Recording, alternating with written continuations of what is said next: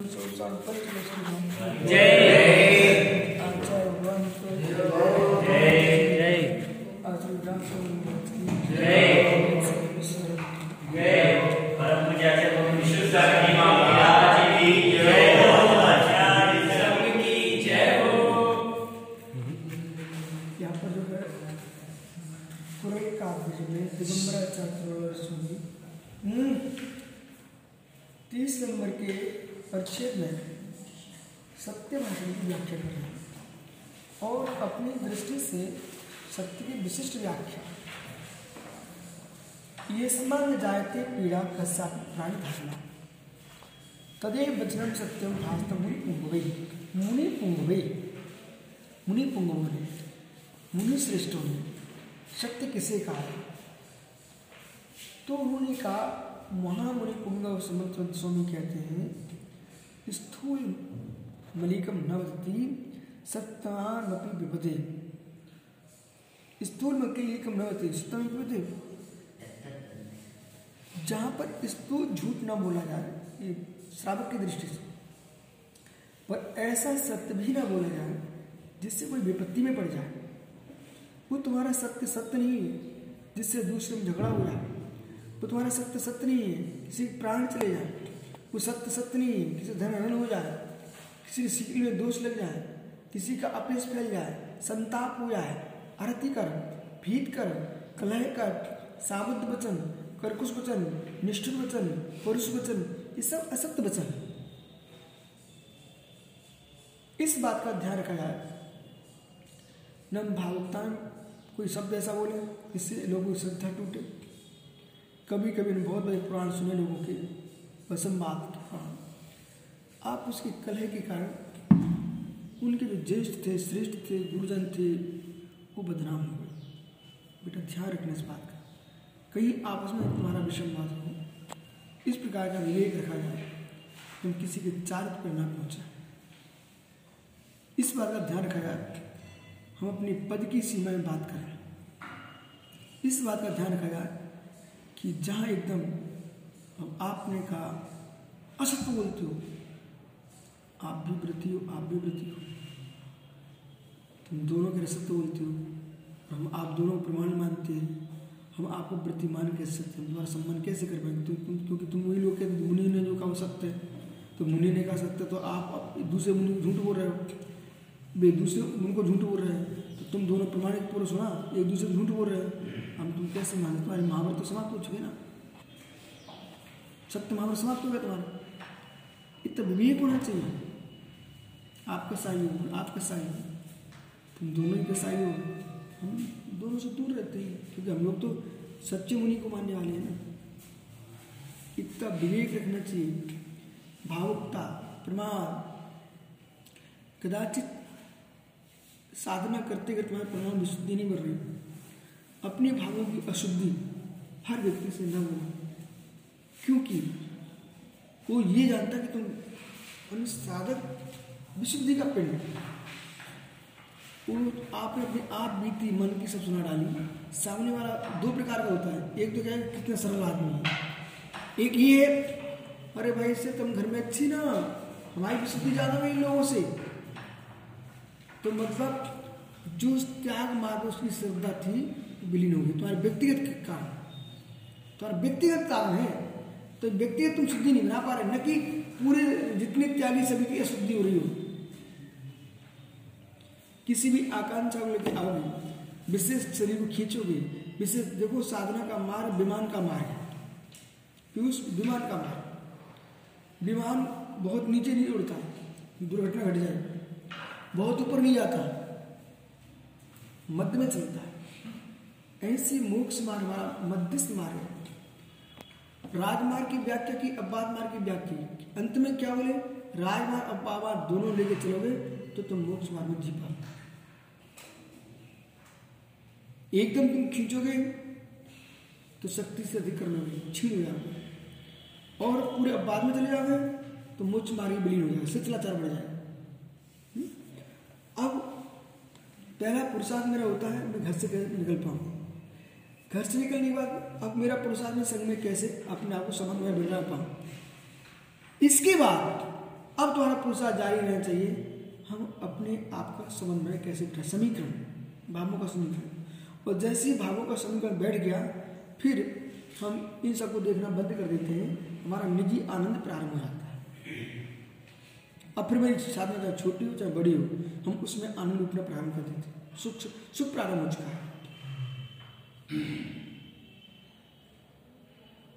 पहले बछड़ा लगाते हैं, फिर उसको खींच लेते हैं, फिर ठंड होते हैं, फिर ठंडी का मौसम है।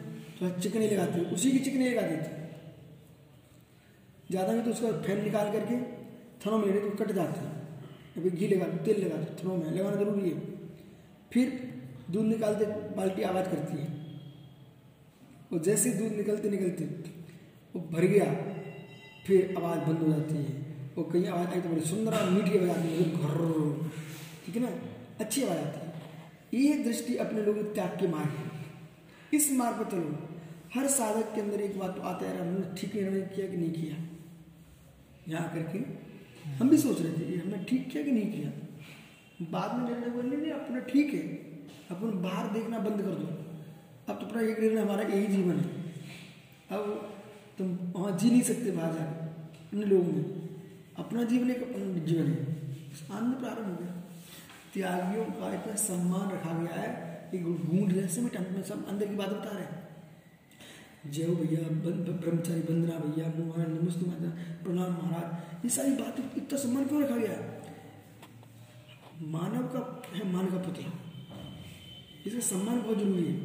तो इसमें संतुष्ट रहे कि भाई ये मार्ग भी अच्छा है। इसमें भी तो सम्मान बढ़ गया हमारा। ठीक है? एक क्षण को ऐसा होना चाहिए। सम्मान बढ़ गया तेरा। सम्मान में संतुष्ट हो। फिर अब भी ज्ञान जाएगी ये तो मिलते ही रहेगा। इसके लिए मैं नहीं आया हूँ ना। मेरा लक्ष्य दूसरा है। तो दूसरे लक्षण है फिर मालूम, सम्मान गुण हो जाएगा, सम्मान गुण हो जाएगा, सम्मान गुण हो जाएगा। केले के फल में, छिलके आए बिना फूल में फली आती नहीं, केला आता नहीं, पर जैसे जैसे केला आता जाता है, छिलके नीचे टपकते जाते हैं। ऐसे सम्मान की भावना शुरू में थी मेरा सम्मान आना चाहिए सम्मान होना चाहिए अभी भावना समाप्त होगा और सम्मान मिल गया थक गए सम्मान से भी। अब बस, अब जैसे महाराज ना ये काम भी काम भी है अरे ऐसा क्या है? सब बहुत थक गए। कहीं एक ब्रह्मचारी आ रहा तो उसको लगता है, यार, वो ब्रह्मचारी ब्रह्मचारी ब्रह्मचारी। ठीक है? सब सामान्य त्यागी व्यक्ति इनका मोक्ष मार्ग प्रशस्त हो आ रहे हैं। जो कोई चला गया, अरे चला तो कोई टेंशन नहीं। हमारा मोक्ष मार्ग स्वतंत्रता का मार्ग है, नहीं बेचारा पालन कर पा रहा तो चला गया। क्या टेंशन है ठीक है? इसे रोने की क्या ज़रूरत है? आनंद। ऐसा नहीं तो सत्य जो है ना ये स्नान न जायते पीड़ा है। बहुत सुंदर शब्द का प्रयोग जिससे पीड़ा उत्पन्न हो, कश्यापी प्राण प्राण था। आपकी सच्चे ध्यान सुनो नीति साल पढ़ रहे ना? विवेक लगाइए। अति उत्साह में, भावुकता में। हम कोई ऐसा बोल पढ़ते हैं जो कि वास्तव में नहीं बोलने लायक। विशिष्ट त्यागी उस कैसे बात करना, विशिष्ट ज्ञानी उस कैसे बात करना? हम्म? आपकी प्रशंसा भी किसी की निंदा हो सकती है तो वहाँ अपनी प्रशंसा को दबा के रखना पड़ता है जैसे मैं आपको उदाहरण देता हूँ। आपने कहा, महाराज जी मोबाइल पर नहीं बोलते और बेचारे सामने बोल रहे हैं तो उनको हीन भावना आ जाएगी, अरे ठीक है, ठीक। वो समझ गए, ये नहीं बोलते विश्व सागर मोबाइल पर नहीं बोलते, नहीं बोलेंगे। हाँ नहीं बोलने, नहीं बोलना होगा तुम कहने की ज़रूरत नहीं है। बहुत सारे काम चरिया से बताना चाहिए, मुख से नहीं बोलना चाहिए। मुख से बोलने से नाश होता है। चलिए ऐसे। काम हम ऐसा हाँ। हम ऐसा नहीं करते। ठीक है ना? तो बहुत सारे ऐसे काम हैं। ठीक है। तो जिससे किसी को पीड़ा ना हो उनको भी लगता है एक सौ रुपये कोई का फ़ोन फ़ोन तो मुझे लगता है यार अपने कोई कीमत खुश हो गया सबके साथ वृद्ध अवस्था में कुछ नहीं कोई नहीं पूछा ना तो बेटा बिचर बच्चों को एक बार पूछ ले तो उनको खुशी होती है। थोड़ा थोड़ा ब्याह करते रहो तो अच्छा रहता है। तो ये वचन सत्यम वास्तव में जिससे किसी जीव को पीड़ा ना हो, ऐसे अनुकूल शब्दों का प्रयोग करना मुनि पुंगवों ने तो सत्य का ऐसे विशेष आगे विचार करेंगे।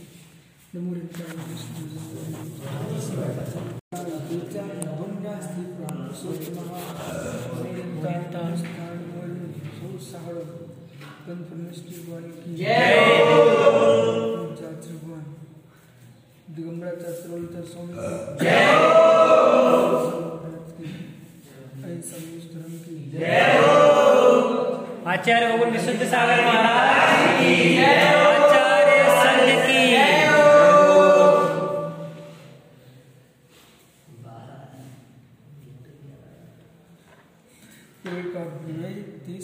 परिच्छेद में सत्य भाष की विवेचना करते समझा रहे हैं।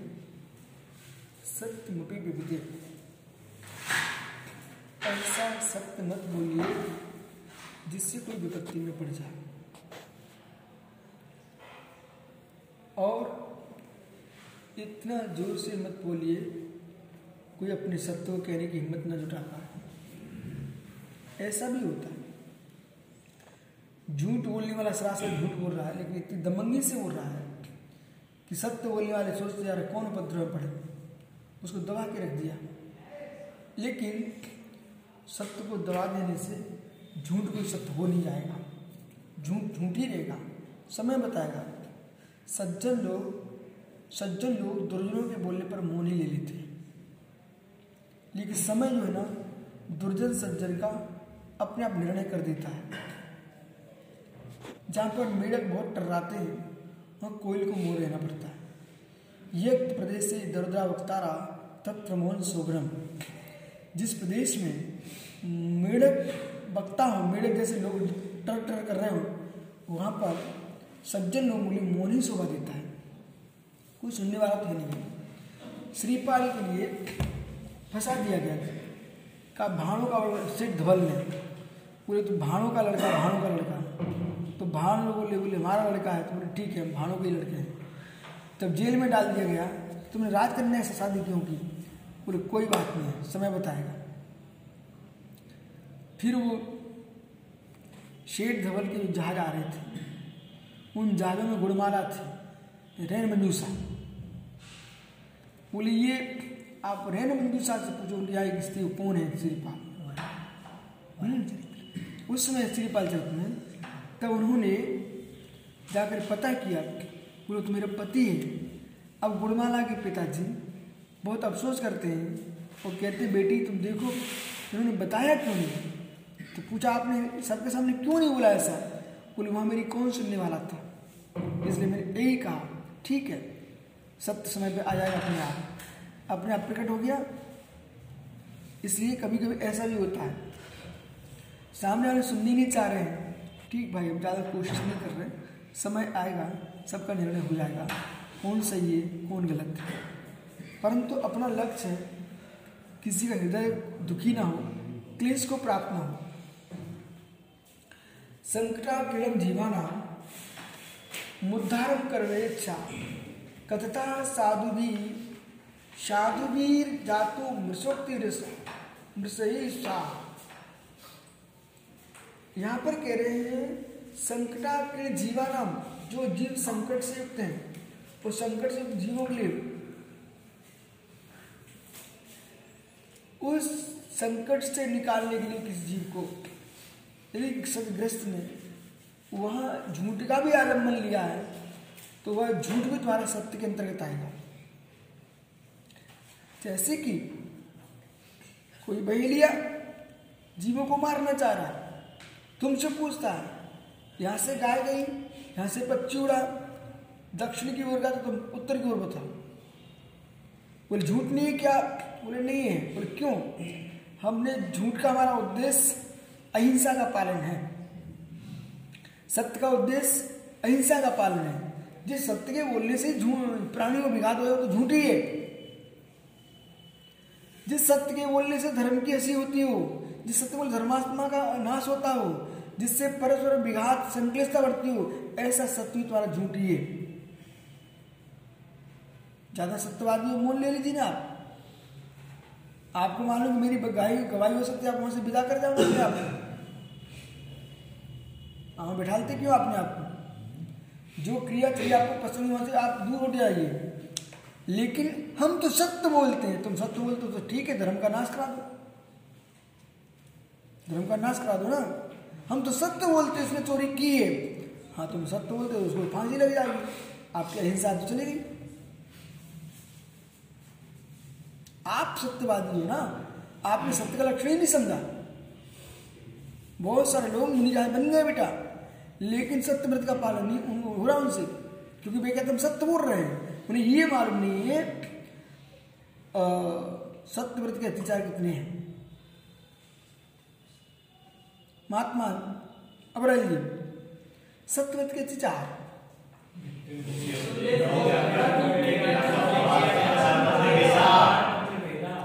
बहुत बढ़िया। मित्रोपदेश, किसी जीव को आपने कहा, आओ कोई समय आपको तत्व समझाए वो इतना ज़्यादा गहरा तत्व समझा दिया बेचारा दीक्षा के लिए आया था, वो घर चला गया। इतना बढ़िया तत्व समझा दिया। बोले, भैया पंचम काल है, इससे संयम नहीं पल सकता, इसलिए आप जो उतने ही रहो, घर में ठीक हो, हम सब देख रहे हैं। हमने भी चले ले लिया मेरे को समझ में नहीं आ रहा। ऐसे ऐसे लोगों से पल गया धर्म। बोले, हम सब समझा रहे थे। रहो व्याख्यान था ये? उसको मोक्ष मार्ग में चित करा दिया। रहो व्याख्यान कूटलेख किया। न्यासा पास साकार। तो ये, इस प्रकार का उपदेश कर देना, जो कि मोक्ष मार्ग चित हो जाए। अरे उसको स्थिरीकरण करना, उसको बास्तल देना, ऐसे समझा के रखना, ये तुम्हारा सत्य का पालन है। एक जीव भी जीवन भर मोक्ष मार्ग में चल गया, उसके द्वारा कितने और जीव मोक्ष मार्ग में चलेंगे, वो सच्चा अच्छा वक्ता हो गया, कितने धर्म की प्रभावना होगी, इस बात को न छोड़ करके, ऐसे कई लोग, कई मुनि संघ हमने सुना बेटा तुम घर के से लौट गए पूरे महाराज जी ने समझाया था हमको, तब वही समझ में आया। बहुत अच्छे महाराज मिल गए तुम्हारे लिए। नहीं, इसका मतलब यह है कि महाराज बेचारे जी रहे, लेकिन संयम में नहीं पा रहे। ठीक है? इसलिए उनको सम्यक उपदेश देने का। उस झूठ में भी सत्यता की विशेषता है। समझ ना, कि जिसके परिणाम नियम से भलाई की मतलब जीवों की रक्षा की हुई वह तुम्हारी झूठ में सत्य है, जिससे जीवों की रक्षा होती है प्रभु रे प्राण सत्य। जय हो जय हो कुरलकार स्वामी की जय हो स्वामी की जय हो। जय हो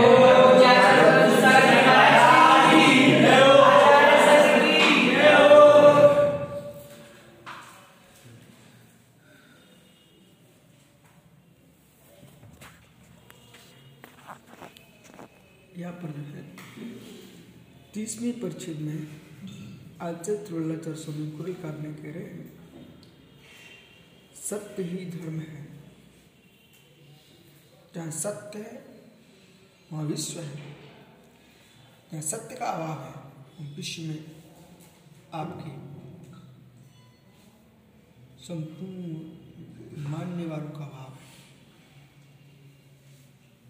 जीवन में सत्य पर ही आप विश्वास कीजिए। स्वयं का जीवन असत्य है। स्वयं का जीवन असत्य है। आप विश्वास मान लेना। आप सबके अविश्वासी हो।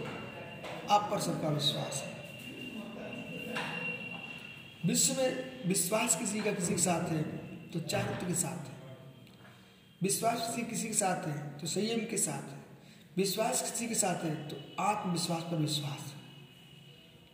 ये मत मानो सब मेरे विश्वास के पात्र तुम्हारा कोई विश्वास का पात्र नहीं। आप अपने संयम में दृढ़ हो, अपने ज्ञान दर्शन में दृढ़ हो, इसलिए सब आपके प्रति सिर टेकते हैं। अपने पर ही विश्वास कीजिए मात्र आपने सोचा ये सब मेरे हैं और एक दिन आप अपनी चार प्रतिकूल काम करके देख लेना, कितने तुम्हारे होते हैं। इसलिए किसी को अपने नहीं मानना चाहिए।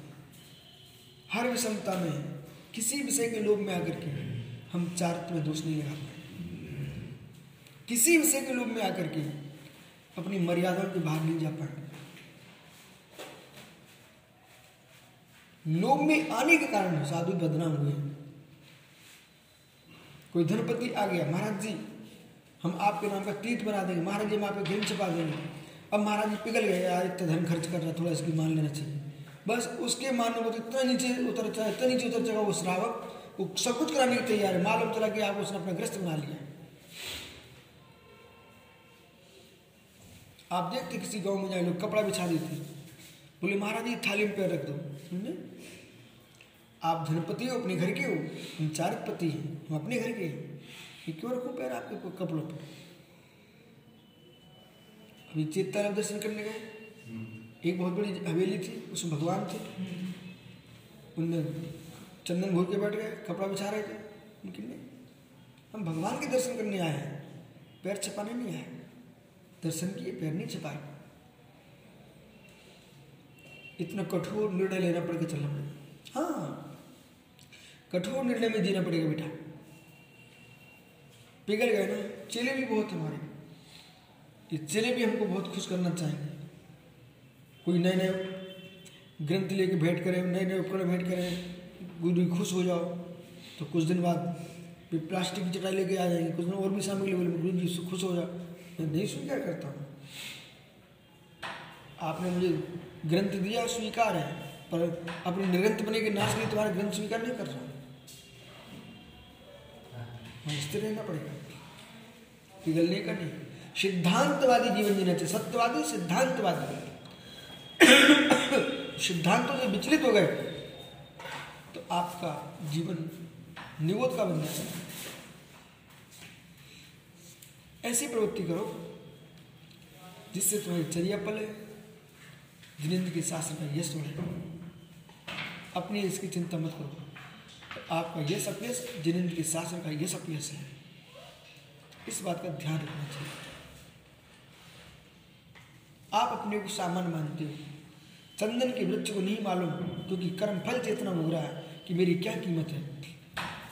और यहाँ आया था ना तो पुण्य जैसे लोग माला लिए घूमते हैं चंदन की।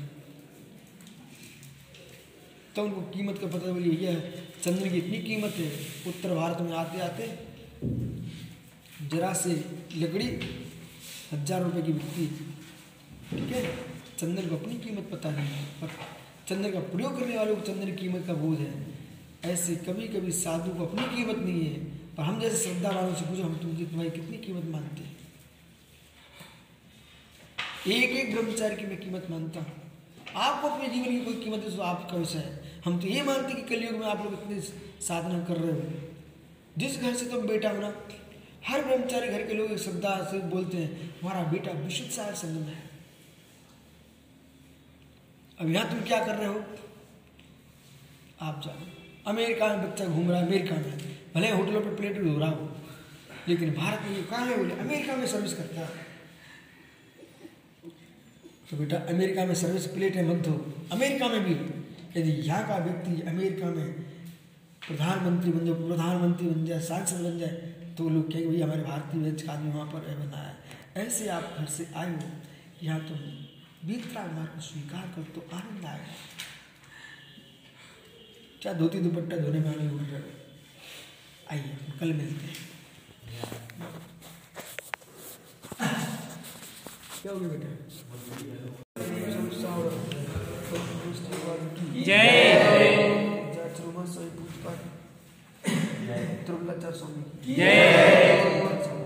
जय जय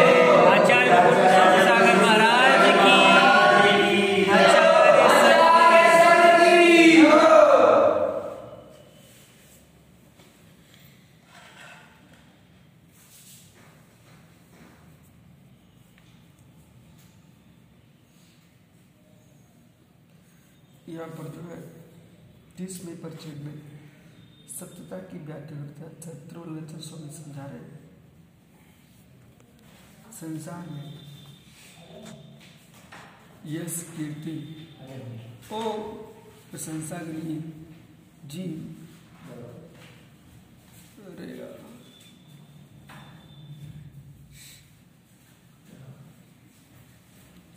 असत्य का आश्रय लेता है। विख्याति जाए इसलिए असत्य का आश्रय ले रहा है। लेकिन ये बात को भूल चुका है कि असत्य से कभी ख्याति नहीं फैलती सत्य के आश्रय से फैलेगी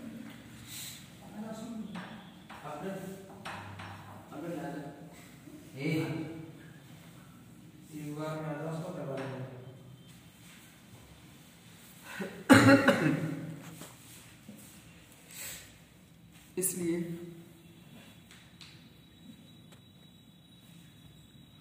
जीवन एक साथ जीना बड़ी तपस्या है। तपस्या को उठाना, तपस्या को बढ़ाना, ये महत्वपूर्ण तपस्या नहीं है। अपने आप को एक जैसा ढाल के जीते, अंतिम श्वास तक जीते रहना, ये बहुत ही तपस्या है।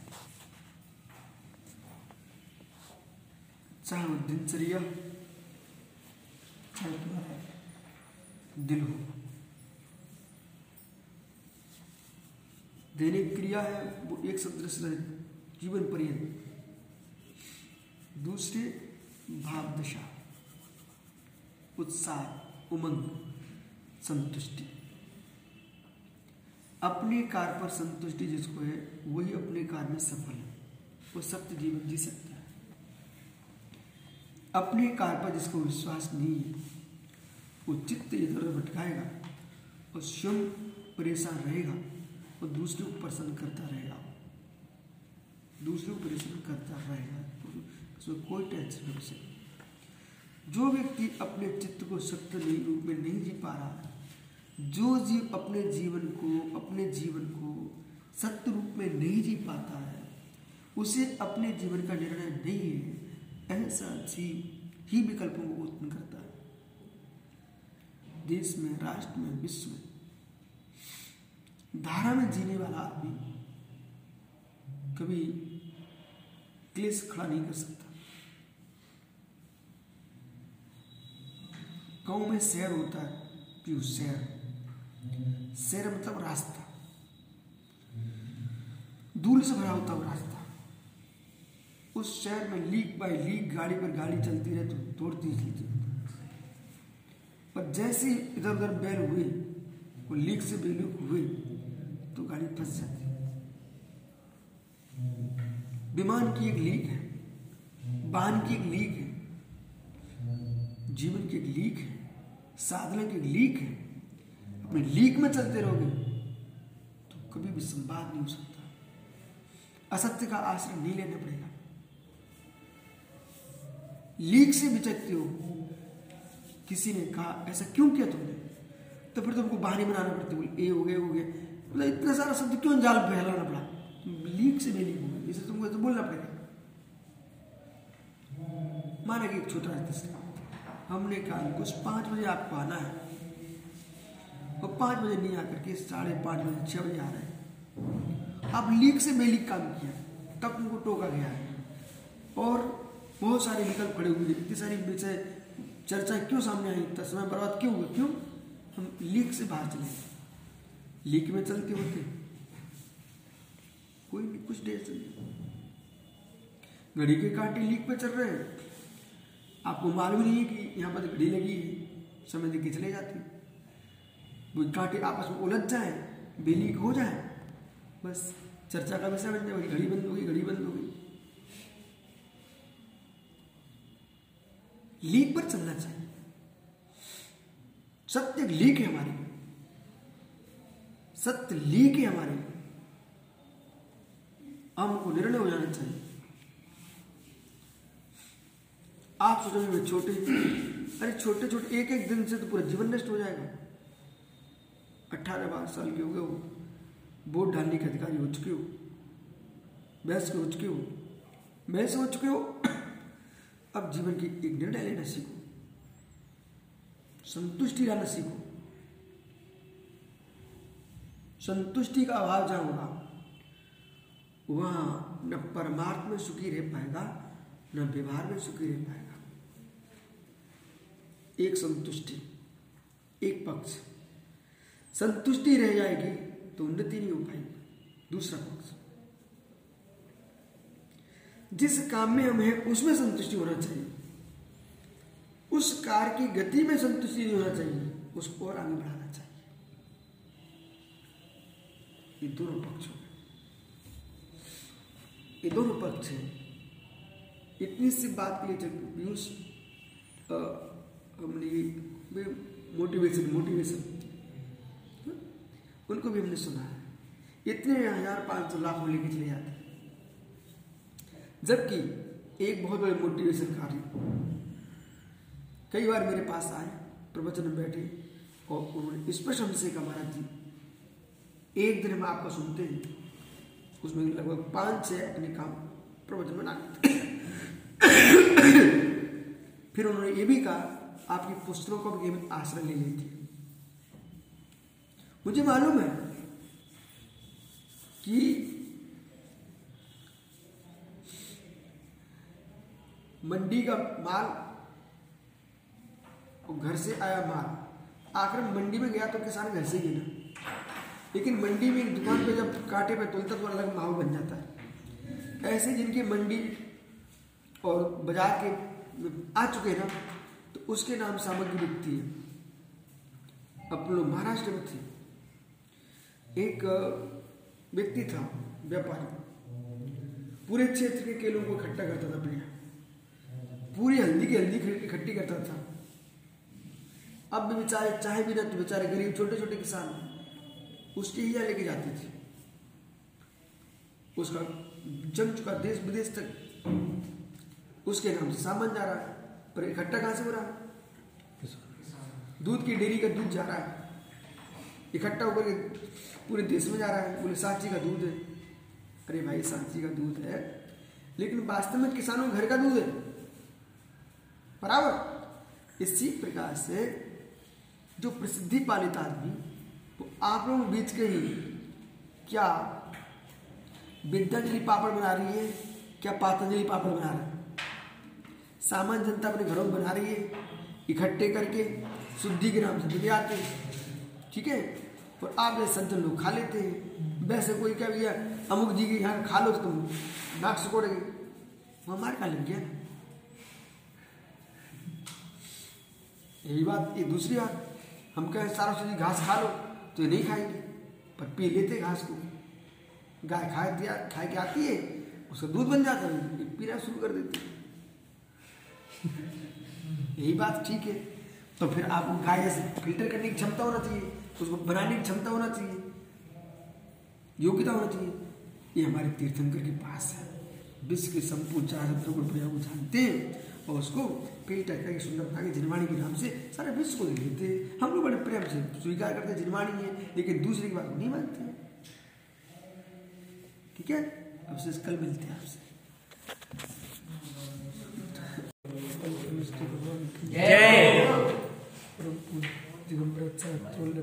की जय जय जय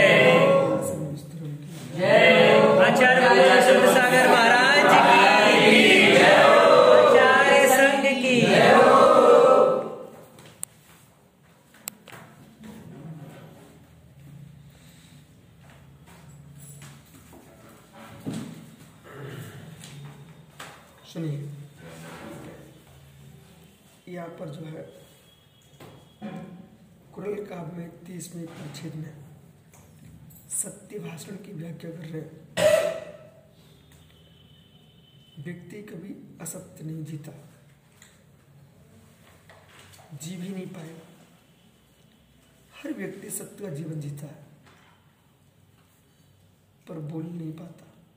उसका नाम असत्य है। जो जो आप कर रहे हो, सत्य बोलिए कि आप नहीं जानते। आप जानते हो। जो तुम्हारा चित्त जानता है, वो सत्य है उसे तुम बोल क्यों नहीं रहे? क्योंकि तुम असत्य का चादर ओढ़ रहे हर व्यक्ति को अपनी हर बात का ज्ञान और जिस दिन इस सत्य को सोचने लग जाएगा, आँख का आँसू बंद नहीं होगा या पागल हो जाएगा। या तो साधु बन जाएगा, या फिर बिल्कुल बिल्कुल नीचे गिर जाएगा।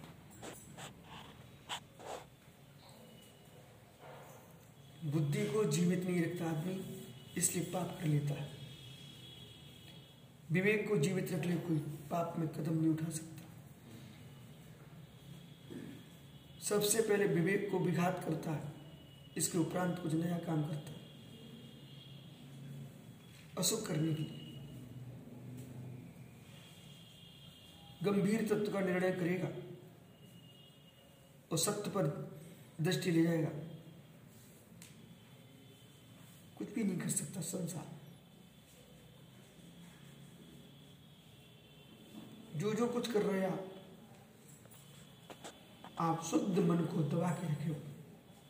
जैसे कि जैसे कि दुष्ट शासक श्रेष्ठ जनों को दबा के रखता है, अपना मनमानी काम करता है। एक भ्रष्ट अधिकारी छोटे लोगों को दबा के रखता है, फिर अपना उसके जो है अधिकार जमा करके घूस आदि आदि का प्रयोग करता है। ऐसे आप संसार का प्रत्येक प्राणी अपने पवित्र परिणाम को दबा करके, दुष्ट परिणाम को उठा करके आप अपना काम करते हो, इससे तुम पाप कर पाते हो। यदि दुष्ट परिणाम, श्रेष्ठ परिणामों को न दबाए तो कभी पाप नहीं कर सकते। हर आदमी को मालूम है, मैं छल कर रहा हूँ, मायाचारी कर रहा हूँ, दया कर रहा हूँ, झूठ बोल रहा हूँ, ये किसको पता नहीं रहता? बोलो। और इस प्रकार की भाषा बोलेगा सामने वाला कि बिल्कुल यही विश्व का हरिवर, हरिश्चंद्र है।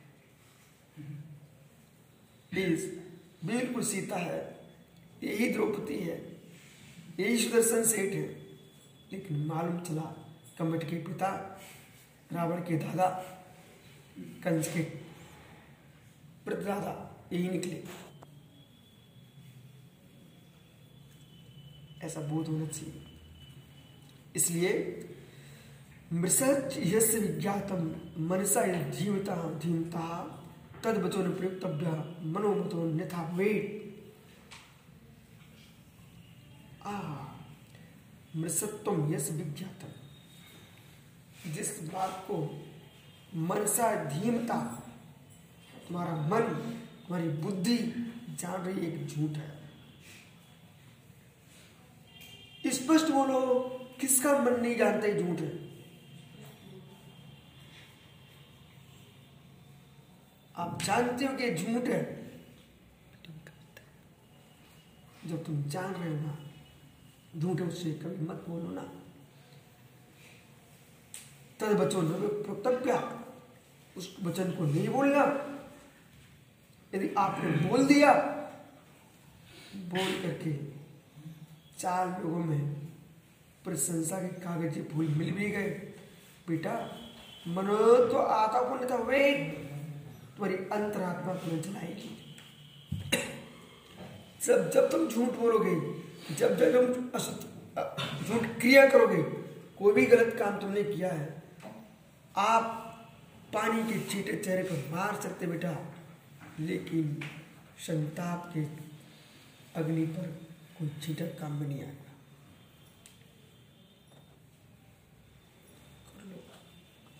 गुरु, तुम पर विश्वास किए महात्मा ईश्वर जी कि शिष्य अच्छा ही करेगा। और शिष्य के भरोसे पर उसने झूठ बोल करके कोई ऐसा काम करवा दिया। गुरु जी ने कभी कर नहीं सकते थे। उसने ऐसा कर दिया है और फिर भी कह, नहीं, बिल्कुल सही है गुरु जी बेटा, करवा लो, खुश हो जा तू। लेकिन लेकिन, स्वयं बैठोगे तो झुलसेगा हृदय।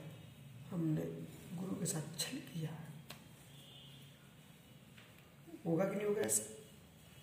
जगत में ऐसे लोग हैं बेटा कि माना कि आपको आपको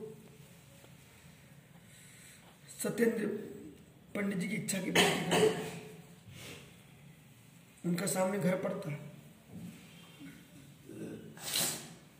मेन मोल को रा, रास्ता कहीं है पर आप उनके चेले बन चुके थे। और चेहरा दिखाने आ गए। हाँ गुरु जी बढ़िया वो अच्छा स्थान है। और जबकि पूरी समाज खड़ी रह गई, आप गुरु जी को वहाँ से मोड़ करके लिवाना है। पर बेटा, कुछ दिन बाद तुम के हृदय से पूछना। कहेगा, हमने गुरु को घुमाया था। किसके पीछे? सत्येंद्र पंडित जी के पीछे।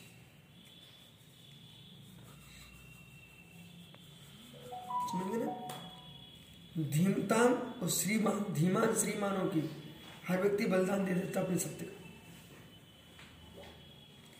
धीमान श्रीमानों के लिए बलिदान कर देता अपने सत्य का। अज्ञानी पुरुष, पर साधु पुरुष, चाहे धीमान हो, चाहे श्रीमान हो, अपने सत्य का बलिदान नहीं दे सकता हो आपको अपने धी, आपको अपने श्री सत्य को प्रदान करना तो छोड़ दीजिए।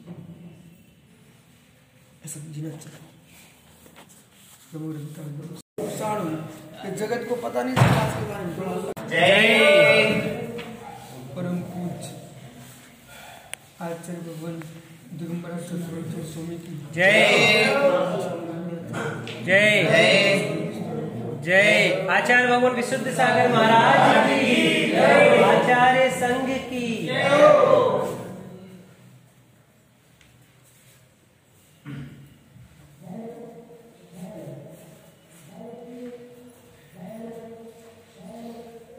यहाँ पर जो है, कुरल काव्य में तीसवें परिच्छेद में सत्य भाषण की व्याख्या करते समझा रहे हैं। जीवन में सत्य ब्रह्मांड की सर्वोत्कृष्ट सत्ता है। राजनीतिक सत्ता को प्राप्त करना चाहते तो आलंबन तुमको सत्य का लेना पड़ेगा। वो सत्य के आलंबन सुनने तो सत्ता और सत्य दोनों से तुम शून्य हो जाओ। धार्मिक दृष्टि में तुम जीना चाहते हो तो आपको सत्य का आलंबन लेना पड़ेगा। सत्य से सुन लो तो धर्म और सत्य दोनों शून्य हो जाओ। इसलिए आपकी दृष्टि में मुख्यात सत्य होना चाहिए। दूसरे से सत्य नहीं बोल सकते आप। अहंकार के बस, मान के बस के और लज्जा के पीछे, कम से कम। शम से सत्य होना आपने जो किया है, जो कर रहे हो, जो किया है, जो कर रहे हो, जो करने का विचार है, उस पर एक बार तो विचार कर लीजिए कि हम सम्यक कर रहे हैं कि नहीं। यथार्थ कर रहे कि नहीं? यथार्थ सोच रहे कि नहीं? किसी के अहित में भी तुम्हारा सोच चल रहा हो तो वहाँ पर भी तुम सोच सकते हो। अरे सोचने में जा के आ रहा तुम्हारा? वो तुम्हारा निजी विचार है ना। इतना तो निर्णय कर सकते हो, अर्पित फौजदार। हम किसी की वस्तु उठाने जा रहे हैं। इतना तो पूछ सकते ना। जब घर में भोजन करते हो, माँ से पूछे माँ पानी पी लूँ क्या इस लोटे का? इतना अपने मन से पूछ लो जो मैं करने जा रहा हूँ। ये द्रव मेरा है कि दूसरे का है।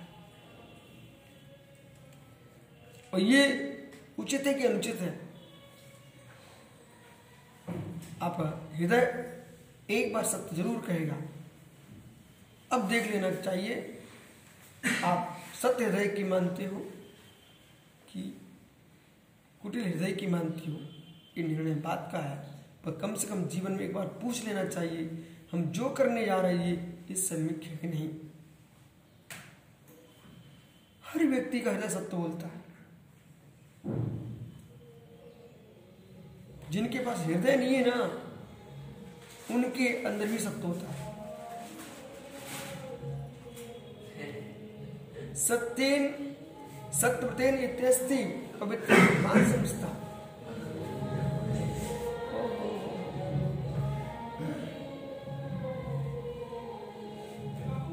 सत्यव्रतेन यस्यस्ति पवित्रम मानसम सदा। जिसका मानस सदा सत्य से पवित्र है, जिसका मानस ऋषभ सदा सत्य से पवित्र है। ध्यान दो ध्यान दो। कौन मेरे लिए अहित कर रहा है? कौन चल रहा है? कौन मुझे हीन समझता है? उसकी दुर्बुद्धि है। पर मेरा मानस सत्य है। मेरा हृदय सत्य है। हम तो भक्ति से काम कर रहे हैं, भक्ति से भक्ति कर रहे हैं। किसी को हमारे भक्ति के मार्ग में भी राजनीति दिख रही हो, उसकी दुर्बुद्धि है। हमारी सरलता पर भी किसी को मायाचारी दिख रही है, उसका अशुद्ध चिंतन है। सम्यक मार्ग पर चलते हुए भी किसी को हमारा विपरीत मार्ग दिख रहा हो तो हम अब उसके कहने से अपने मार्ग को नहीं बदलेंगे, वो अपनी बुद्धि को बदल ले। इसलिए हम हर व्यक्ति के देख के, हर व्यक्ति के अनुसार अपने मार्ग को सत्य नहीं देखेंगे। ओ इसलिए हम हर व्यक्ति के कहने पर अपने मार्ग को सत्य नहीं देखेंगे।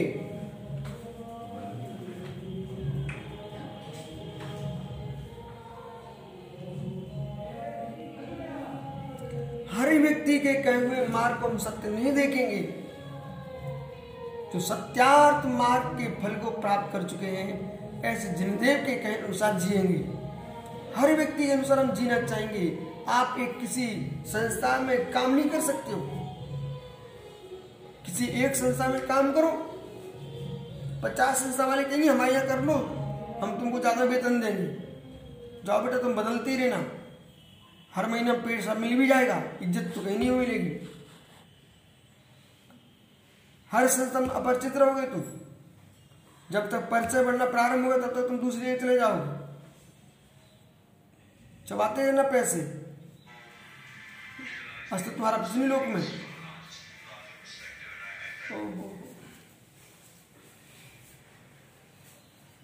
विषय पकड़िए विषय पकड़िए क्या बोल रहा हूँ? कुछ समझ में आ रहा है क्या? कोई व्यक्ति, हमको ये मुनि संघ अच्छा लगता है, ठीक, यहाँ जाता हूँ, वो मुनि संघ अच्छा लगता है, वहाँ जाता हूँ। ऐसे कर तुम प्रतिदिन एक गुरु बदलते चले जा रहे हैं, प्रतिदिन एक गुरु बदलते चले जा रहे हैं, बोले, आज यहाँ दीक्षा अब यहाँ की दीक्षा मैं वहाँ दीक्षा लेता हूँ, वहाँ की दीक्षा वहाँ की दीक्षा लेता हूँ। मालूम चला तुम्हारा तो जीवन पूरा हो जाएगा, तुम्हारा आत्मिक अस्तित्व, बाह्य अस्तित्व कुछ भी नहीं बचेगा। और विशेष बात सुनिए।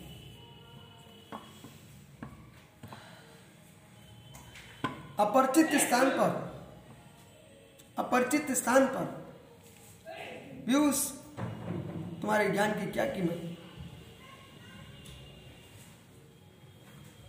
अपरिचित स्थान पर तुम्हारे ज्ञान की क्या कीमत?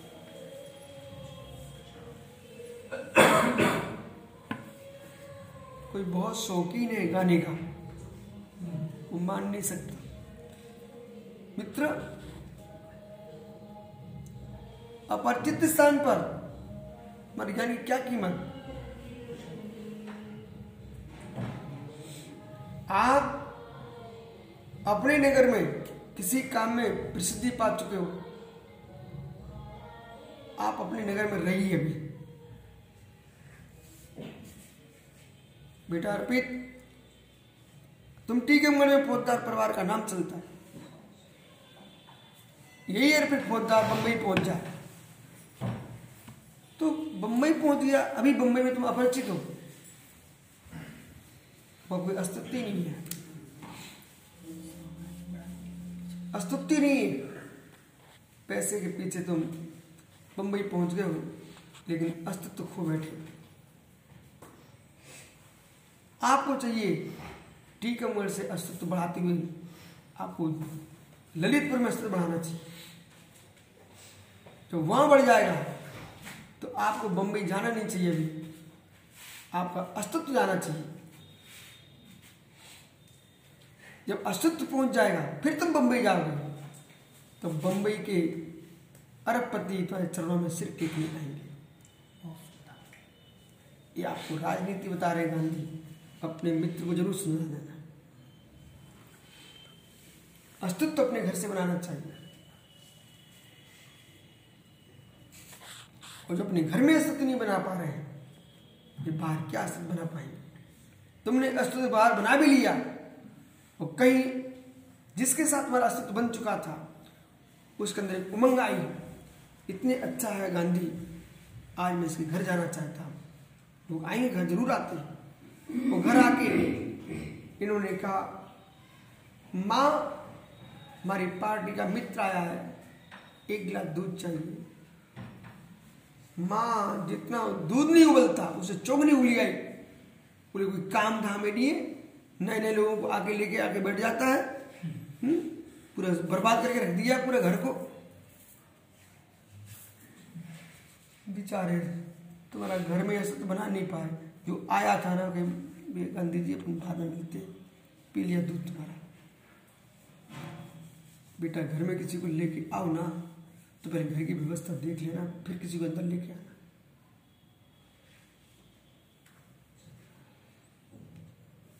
इसी प्रकार से इस कक्ष में भी आपको आना है, आप संकेत करो। गुरु जी खड़े खड़े पाठ पढ़ रहे थे तुम्हारे। चलो अपने गुरु जी के दर्शन करा रहे हैं। सीधा धक्का अंदर आ गए। वो व्यवस्थित बैठ जाने दो।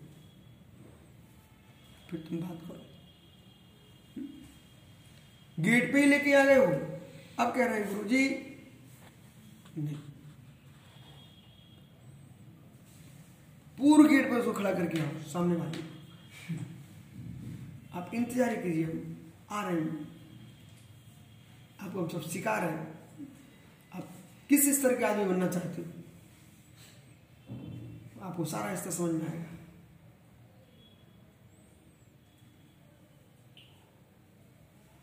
इसलिए सबके ऊपर अपना राज्य करना चाहते हो, अपने मानस को सत्य के साथ लेके चलो।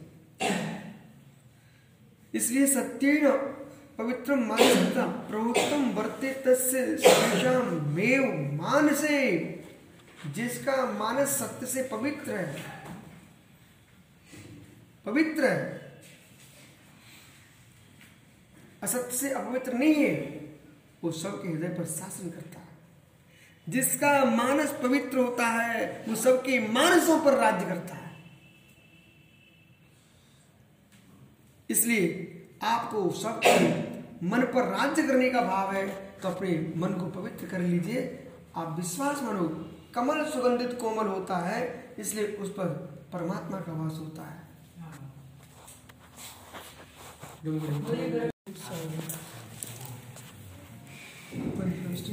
जय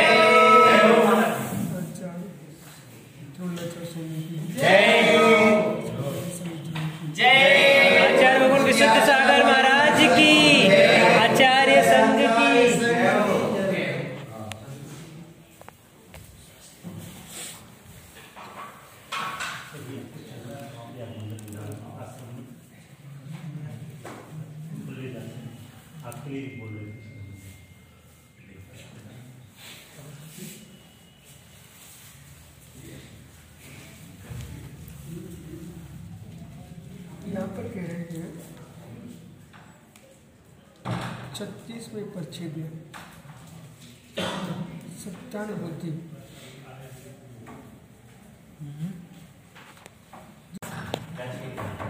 जिसका चित्त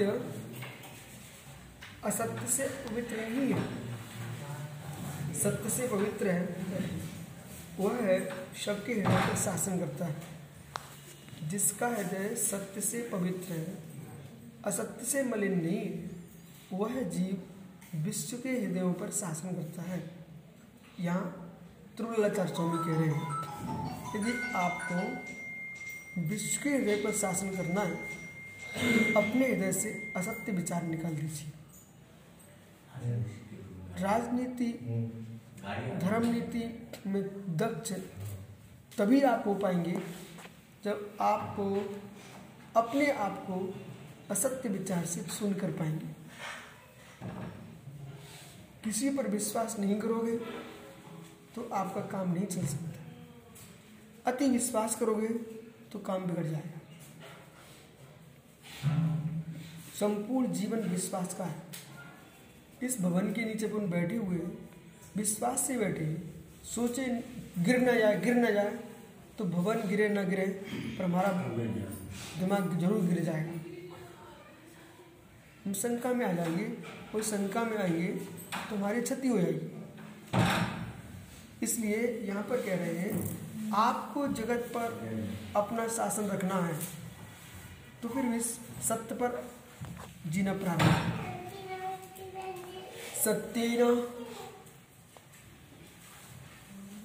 सत्यव्रते नितस्ती पवित्र मान संस्था प्रभुत्वर्ते सर्वेशा में मानसे। ओ ओ जिस मनुष्य वचन असत्य से है वो सबके हृदय पर शासन करेगा। सत्य शास्त्र कल्याणे निग्निश मानसम ऋषिभ्य महानूनम दानभिश्च बरो मतः। सत्य से शास्त्रम कल्याणे निमग्नम यस मानसम यस मानसम सत्यम निमग्नम जिसका मन सत्यशीलता में निमग्न है। जैसे मछली का आनंद कहाँ है? जल। है। जितना गहरा पानी उतना मछली आनंद में है। कल्लोल कर रही है। कभी ऊपर कभी नीचे कभी ऊपर कभी नीचे आनंद में डूबती है। क्यों? पानी से पूर्ण सरोवर है। मछली के लिए सुख है। शांति दे रहा है। पानी सूख जाए। कोई मछली को मारे, न मारे, लेकिन बेचारी शुभ मर जाएगी। ऐसे जिस साधता के जीवन में सत्य सूख गया, कोई मारे, न मारे, अपने आप अपने शोक में मर जाएगा। सत्य आपके पास जीवित रहना चाहिए। सत्य के प्राण नहीं रहना चाहिए। तक्षण की दृष्टि को देख करके जो व्यक्ति प्रभावित होता है, वर्तमान का सुख देखता है, एक प्रश्न हरिश्चंद्र के शासन काल से आज तक कोई क्या भारत में राजा नहीं हुए? क्या भारत भूमि राज सुन रही? इतने काल से? नहीं। बहुत राजा हुए। लेकिन वे राज्य सुख भोगते रहे, पर नाम हरिश्चंद्र का आज तक चल रहा है। कष्ट को सहन किया था। पर सत्य को कष्ट नहीं देने दिया। कष्ट को सहन किया था, सत्य को कष्ट नहीं दिया। यही कारण है कि कष्ट का जीवन तो निकल गया, परंतु सत्य का नाम नहीं निकल पाया अभी तक। इसी प्रकार से वर्तमान की राजनीति में जो लोग पार्टी बदल देते चार दिन बाद, वे सुख तो पा लेंगे, चाटकारता पा लेंगे, लेकिन ये भी पाएँगे जीवन भर। अब कि तुमसे क्या तुम्हारे ऊपर विश्वास किया जाए, तुम तो पक्ष बदल हुए आदमी हो। जहाँ पर हो, वहाँ पर ही रहना चाहिए था। कोई यूँ कहे कि अमुक व्यक्ति सही नहीं है, इसलिए मैं उसको छोड़ रहा हूँ। उस व्यक्ति पर उपेक्षा रख सकते हो। आप वहाँ रह करके वो पूरे ग्रुप को तो ठीक कर सकते थे। ग्रुप ठीक नहीं है ग्रुप ठीक नहीं है। तब भी वहाँ रहना चाहिए। और इसलिए रहना चाहिए कम से कम तुम जितना और गलत करना चाहते हो हमारे रहते रहे थोड़े तो बचोगे। कम से कम जितने गलत सारे गलत हो जाएँ। आप गलत नहीं हो तो उनमें आप राम तो कहलाओगे। विभीषण तो कहलाओगे।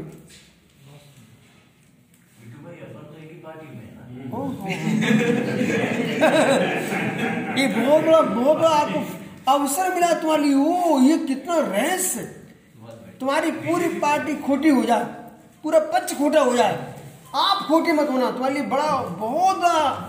आपको हज़ारों, दिन में हज़ारों वर्षों जो जो नाम नहीं मिलता, वो तुमको मिल रहा है कि सारे खराब हो चुके हैं। तो अब किशोर पाड़े कहेंगे, उसमें एक ही आदमी बचा। मेहनत बिना मेहनत के यश मिलने वाला आप। वो यदि अच्छे लोगों के साथ तुम पहुँच गए वहाँ अच्छे अच्छे लोग थे वहाँ तुम्हारी क्या कीमत बहुत बढ़िया। वहाँ तो अच्छे हैं ही। आपको बोध होना चाहिए निर्णय होना चाहिए। इसलिए कुरल का आपका अध्ययन करना पड़ता है। बहुत बढ़िया। आनंद आ गया। कुछ अंदर ले जाइए आप। सत्य शास्त्र कल्याण निमग्न इस मानसम, जिसका मानस सदा सत्य निमग्न है। उस पुरुष के लिए आगच ऋषिभ्यास मानम मूनम दानवी चरवरोपमत अन्य की तो बात क्या करूँ? वह तपस्वियों से महान। सुनो। तपस्वियों से महान है, तपस्वियों से महान। जो सत्य में निमग्न है ऋषिभ्यम च मानम। ऋषियों से मान है। दानव्य से बरो पता बड़े बड़े श्रेष्ठ दानियों में भी उसको श्रेष्ठ कहा जाता है। किसको? जो सत्य में निमग्न है। इसमें सत्य का परित्याग नहीं होना चाहिए। सत्ता का त्याग हो जाए। पर सत्य का त्याग मत करना। सत्ता का, सत्य के लिए सत्ता छोड़ दोगे तो इतिहास तुम्हारी सत्ता बचा के रखेगा। यदि आपने सत्ता के पीछे सत्य को खो दिया तो आपका बेटा भी जब समझदार होगा, वो भी कहेगा कि, क्या करूँ? मेरा, मैं उस कुल में जन्मा हूँ जिसने राजद्रोह किया हो, मैं उस कुल में जन्मा हूँ जिसने देश को दगा दिया, मैं उस कुल में जन्मा हूँ जिसने संघ का अहित किया हो, मैं उस कुल में जन्मा हूँ। जो समाज से गिरा हुआ आदमी है। इसलिए अपने, अपनी साख बना के चलना चाहिए। अपनी साख बना के चलना चाहिए। तत्काल का तत्काल का लाभ मत देखिए। त्रिकाल पर ध्यान दीजिए। कई बार आप बोलने की ताकत रखते हो, सामने वाला कुछ भी तुम्हारे सामने कीमत नहीं उसकी, तब भी मोड़ रहना पड़ता है। क्यों? क्यों?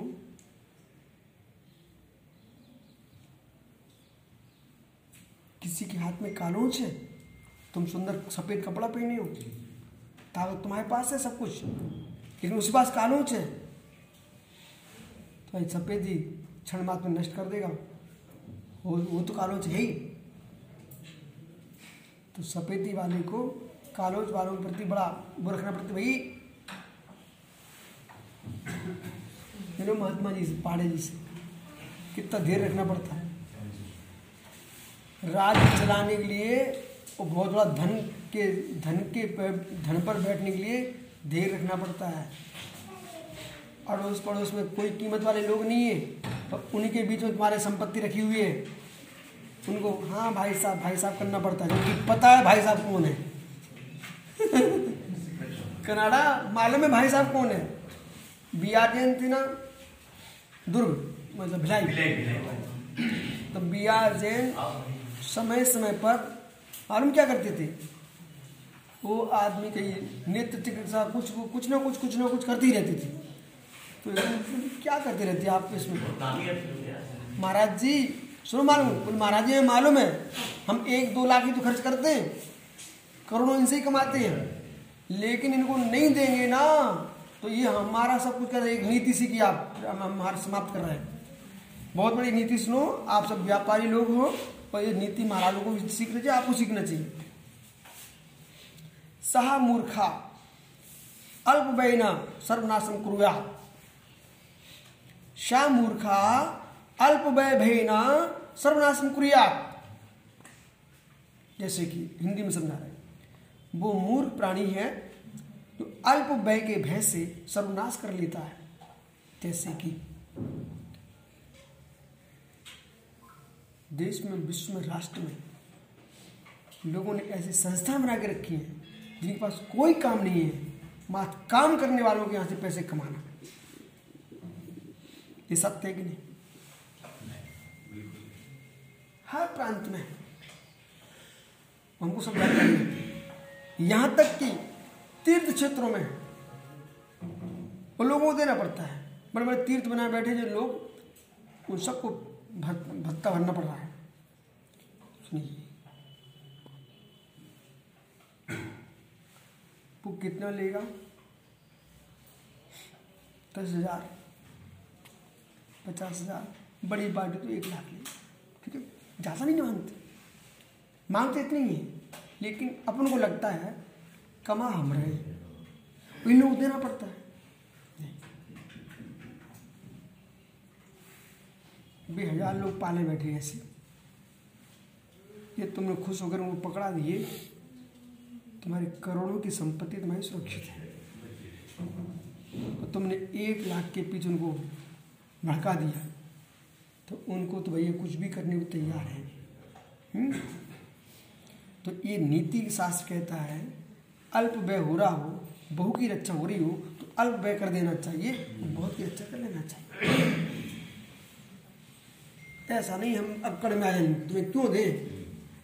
मत दो तो ठीक है, लोग प्राण भी ले जाते ये नीति है।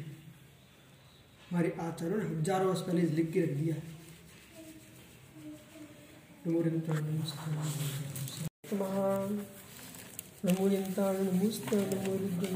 सावर स्वयं प्रनिष्ठि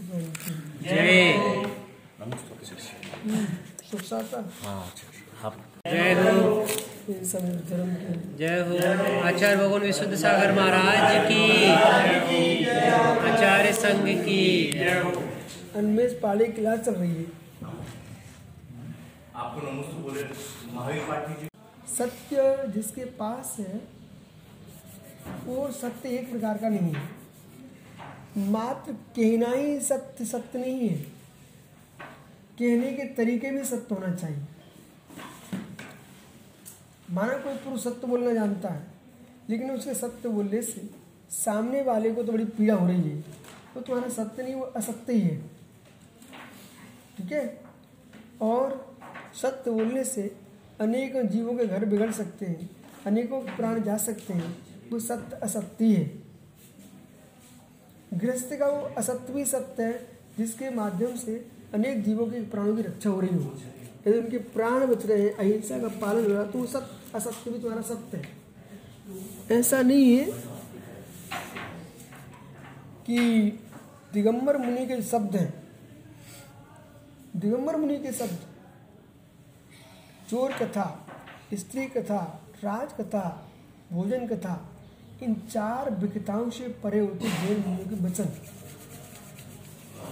ऐसा इतिहास साक्षी है, आगम साक्षी है, कोई भी कोई भी जीव, कोई भी जीव किसी मुनि पर उपचार कर दे, चाहे शाब्दिक करे, चाहे शारीरिक करे। मुद्राज ये नहीं कह सकते कि इसको दंड दिलाओ। मुद्राज ये नहीं कह सकते कि इसको छोड़ना नहीं। यदि इस प्रकार से मुनिराज के वचन आप चल रहे हैं तो कहीं ना कहीं आप राजनीति आदि अधिकृत क्षेत्र के माध्यम से अपने प्रभाव को बचाने की चेष्टा कर रहे हो, लेकिन आप कितनी बचाना चाहो, लेकिन आपकी गलती बच नहीं सकती। मूल बात, आपके अंदर कोई गलती है और उसको आपने प्रकट, किसी ने प्रकट कर दिया, उसको आप जेल भी ले जाओगे तो इस बात का भी ध्यान रखना चाहिए कि जो व्यक्ति गया है वो अपनी बात रखेगा कि नहीं रखेगा कि जेल में कोई कुछ कोई, किंचित सुनवाई होगी नहीं उसकी? प्रश्न है जिस अपराध से किसी को पकड़ा गया है उस अपराधी की बात सुनाई जाएगी कि मतलब उस मात्र ही कहे तुम अपराधी हो बस पकड़े गए? सुनी जाएगी ना? भले तुम मानो न मानो अभी प्रभाव में तुम्हारा उसकी बात नहीं मानी जाएगी लेकिन जो कुछ बोलेगा उसको वहाँ रिकॉर्ड तो की जाएगी। भविष्य में वो छूट जाएगा, सब कुछ होगा, लेकिन ये जो तुम्हारी रखी गई वस्तु है, वो ये रहेगी कि इस आदमी पर अमुक व्यक्ति ने ऐसा दोषारोपण किया था। अब कालांतर में वही पूरे विषय उसके सरकारी रिकॉर्ड में पहुँच चुका है। आपके ऊपर भी उल्टी कार्रवाई हो सकती है कि आप ऐसे हो क्या? जो आप पर दोष आरोपण किया गया है, वो दोष आरोपण आपका निर्दोष है कि सदोष है कि ऐसे आप, आपने ऐसा यदि किया है तो स्थिति ये बनेगी आपने राज अधिकार के का दुरुपयोग करके सामने वाले को तुमने जेल में डाल दिया है। लेकिन आप इस बात से ये मत समझ लें कि आप निर्दोष हैं। अपने अधिकारों से तुमने किसी को दबा के रख लिया है। उससे तुम निर्दोषता की सिद्धि अपने को करना चाहो। और सरकारी रिकॉर्ड में कागजों पर तुम निर्दोष सिद्ध हो भी जाओगे। लेकिन आप अपने भावना के अंदर स्वयं खोजो। आप निर्दोष हो क्या? सबसे पहले आदमी को ये खोजना चाहिए।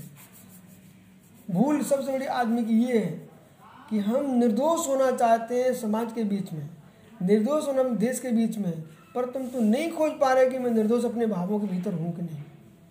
और जो अपने भावों के अंदर निर्दोषता सिद्ध कर लेगा, उसको दुनिया दोष देती भी रहेगी, तब भी वो अपने आप में प्रसन्न रहेगा। क्यों? बोले, मैंने दोष किया ही नहीं है, मैं पूर्ण शुद्ध हूँ। बराबर? तो ये यहाँ पर विशेष समझना चाहिए। ठीक है? कभी ऐसा भी देखना कि सामने वाला आपको सदोष क्रिया करते दिख रहा है। वो आपने उसकी बिना आगे पीछे देखे उन्हें सदोष क्रिया को देख करके प्रचार करना प्रारंभ कर दिया।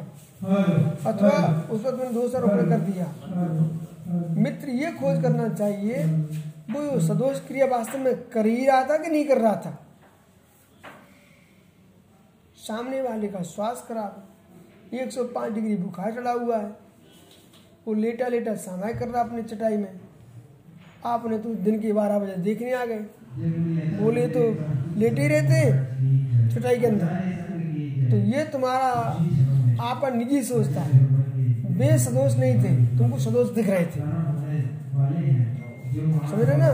तो बहुत सारे ऐसे प्रसंग है, ऐसी प्रवृत्ति है कि व्यक्ति को व्यक्ति को अनुभव करके ही। समझ में आता है। अनुभव करके ही समझ में आता है। जो बेटा है उसको मात्र बेटे का ज्ञान है। उसकी पूरी बातें सत्य नहीं है। ठीक है? जो बेटा भी है और पिता भी बन चुका है उसका ज्ञान डबल हो जाता है। बेटेपन का ज्ञान तो पहले से था ही। पिता और बन गए। तो जो बेटेपन में जो ज्ञान उन्हें नहीं हो पाया था, अपने पिता पर उछलते रहते थे। अब उनको बहुत सारा ज्ञान हो चुका है। इसी प्रकार से गुरु शिष्य का संबंध है। कोई शिष्य शिष्य रहता ना, उसको बेटा उतना ज्ञान नहीं रहता। विश्वास रखना। तुम संघ के बाहर आओ तो ज्ञान दूसरा हो जाएगा। यहाँ तो दूसरा ज्ञान है। जब आप स्वयं गुरु बनोगे तो बहुत सारी बातें बेसमझ में आपको आ जाएँगी, जो आपको गुरु के सामने समझ में आती नहीं थी। अभी हमने अपने महाराजों को बाहर भेजा। उनको यहाँ बातें समझ में नहीं आती थी। ऐसे माने कि अचानक बिहार करते करते अंधेरा हो गया। ठंडी का मौसम है, अब इतने सारे साधु हुए उनको क्या ठंडी में ठुठराएँगे अंधेरे में चलना पड़ गया बाद में प्राशित लिया। तो उनके बहुत दिमाग, चेहरा बिगड़ रहा था और हम लोग कम पीछे थे ना, हम लोग तो कहीं भी रुक जाते थे। बिल्कुल नहीं चलना। हमको ये भी देख रहे स्पीड सागर जैसे वृद्ध भी है। अब माना कि उनको बिहार कराया। उनके सामने विषमता आ गई। तब उनका समाचार आया, बोले, भाई, हमारा बिहार में अंधेरा हो गया था। अब क्या करोगे आप? उस समय तुम्हारे पास एक सारा था कि कम से कम गुरु पे बरस लो। कि अंधेरे में चला दिया अब तुम किस पे बरसोगे? समझ में आ है कि नहीं? तो अब उनको समझ में आ रहा भाई विषमता जब आती ना तो फिर आचार्यों ने प्राश्चित का विधान इसलिए किया है। अचानक रास्ता में आप चल दिए समय पर परंतु बताया गया था कि कभी नहीं करना चाहिए बिहार कराने वालों को भैया। दो किलोमीटर नहीं दो किलोमीटर बनना अधिक? अब निकल गया पूरे पंद्रह सौ साधु को एक साथ ही जोड़ रहे हैं। हाँ वो बाईस तारीख को रिलीज़ दो किलोमीटर दो ही किलोमीटर एक का एक ही बोलना होता है ना कभी कभी कोई बीच से आप अच्छे ब्रह्मचर्य सलाहकार मिल गए या तो कोई मुनिराज सलाहकार मिल गए। होता है ऐसा? बोले पंद्रह किलोमीटर है लेकिन तुम एक काम करना अच्छा सिर्फ़ चौदह बताना। नहीं तो साधु हो जाएँगे। बहुत गलत किया उनने महाराज ने। पंद्रह का चौदह बता करके। हम तो अपने हिसाब से चलेंगे ना हमारे कदम में उस हिसाब से चलेंगे। हम उस समय निकले। आपने गलत बता दिया। एक किलोमीटर अंधेरा हो गया। ऐसा होता है। आप हमको बोलो, दस किलोमीटर चलना है तो हम उस हिसाब से निकल लेंगे यहाँ से। तो यो बीच के जो मात्र समझौता बनाने के लिए बात छिपाने के लिए बीच में बोल देते ना लोग, तेरह किलोमीटर का दस किलोमीटर बताते हैं। उनसे डिस्टर्ब होता है सब सत्य। और एक बात हमारा विश्वास हट गया। अब अलग से कह रहे भैया, भरोसा नहीं उनका, तुम पहले स्वयं देख के आओ। ये शब्द प्रयोग होने लगता है। बराबर भैया, फिर कहना पड़ता पांडे जी, आप स्वयं देख के आओ, भरोसा नहीं उनका। नहीं, न, कम बोलिए, अधिक बोलिए। अधिक इसलिए नहीं बोलिए, क्योंकि हम लोग सोचेंगे कि अभी सोच नहीं आना हमारे लिए। अभी बहुत चलना है, मालूम चला गाँव में पहुँच गए ठीक है जो कहते हो बोलना पैर उतने चलते हैं जितना समय रहता है।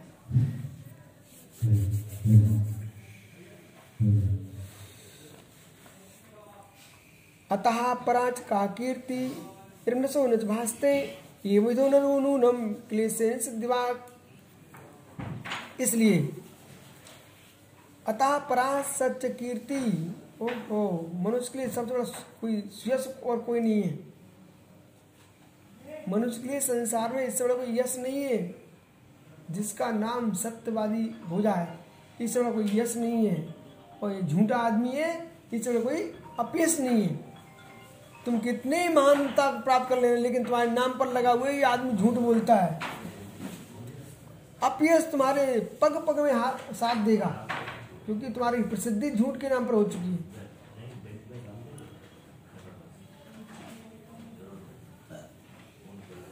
ऐसी प्रसिद्धि होना चाहिए। अतः प्रकृति ये मृत्यु न भासते अरे ये व्यक्ति तो झूठ बोलना जानते ही नहीं है। जानते ही नहीं है, बताओ। देवता है वो तो। मनुष्य लोग में उसकी प्रसिद्धि इस बात में झूठ बोलना जानता ही नहीं है। ऐसे पुरुष मालूम अपने शरीर को कष्ट दिए बिना ही कोई शरीर को कष्ट नहीं देते। ये परम सत्य परम सत्य जिसकी सत्य के नाम पर प्रसिद्धि हुए ना तो लोग तो श्रद्धा, विश्वास से उसके घर में सारी संपत्ति इकट्ठी हो जाती है।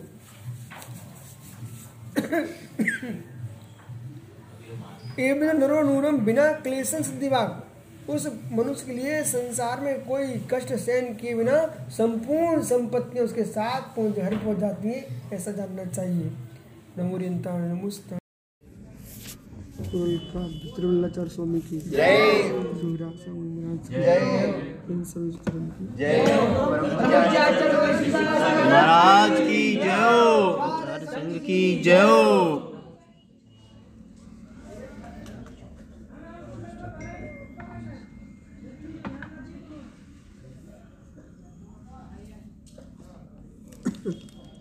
यहाँ पर जो है तीसवें परिच्छेद में सत्य भाषण की पूरा कर रहे हैं। जिनका मन सत्य से युक्त है, ऐसे लोग असत्य से अपवित्र नहीं होते। और जिनका बेतपस्वी से भी महान है। वे तपस्वियों में भी महान है। दानियों में श्रेष्ठ है, जो सदा सत्य भाषण का प्रयोग करते हैं। अतः परा च कीर्ति वपुसम न भास्ते, एवं तो नरो नूनम न क्लेशांश दिभाग। अतः पराच का कीर्ति? संसार में उससे बड़े क्या कीर्ति हो सकती है? कोई मुरिराज है त्यागी व्रति साधु वृंद उनसे कोई स्त्री कहे कि महाराज, आप हमसे बात नहीं करते हो, शिकायत है। इस बात को सुनकर तुम प्रसन्न होना। ये शिकायत तुम्हारी जीवन में बनी रहे। ऐसे साधु चाहिए। कोई स्त्री कहे कि, स्वामी, हमें आपसे शिकायत है। बोले, किस बात की? बोले, आप कभी हमसे बात नहीं करते हम लोगों से। तो यूँ कहना, तुम खुश होकर के, हे परमेश्वर, ऐसी शिकायत स्त्रियों की सदा बनी रहे कि हम किसी से बात नहीं करते। ये कोई शिकायत नहीं है, तुम्हारी प्रशंसा है। अब कोई यूँ कहे, आकर के, अमुक महाराज जी, हमसे खूब बात करते, बहुत बातें करते, बहुत चर्चाएँ करते हैं।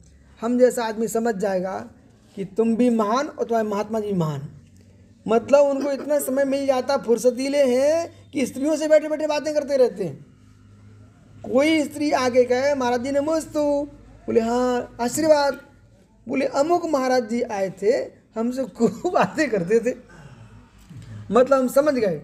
आपका भी समझ गए और उनका भी समझ गए कि आपके घर में कोई काम नहीं था और महाराज को भी कोई काम नहीं था। सो एक स्त्री से बात करते रहे, श्रेष्ठ हुए है कोई महिला आके महाराज जी, नमस्ते साख सागर महाराज जी।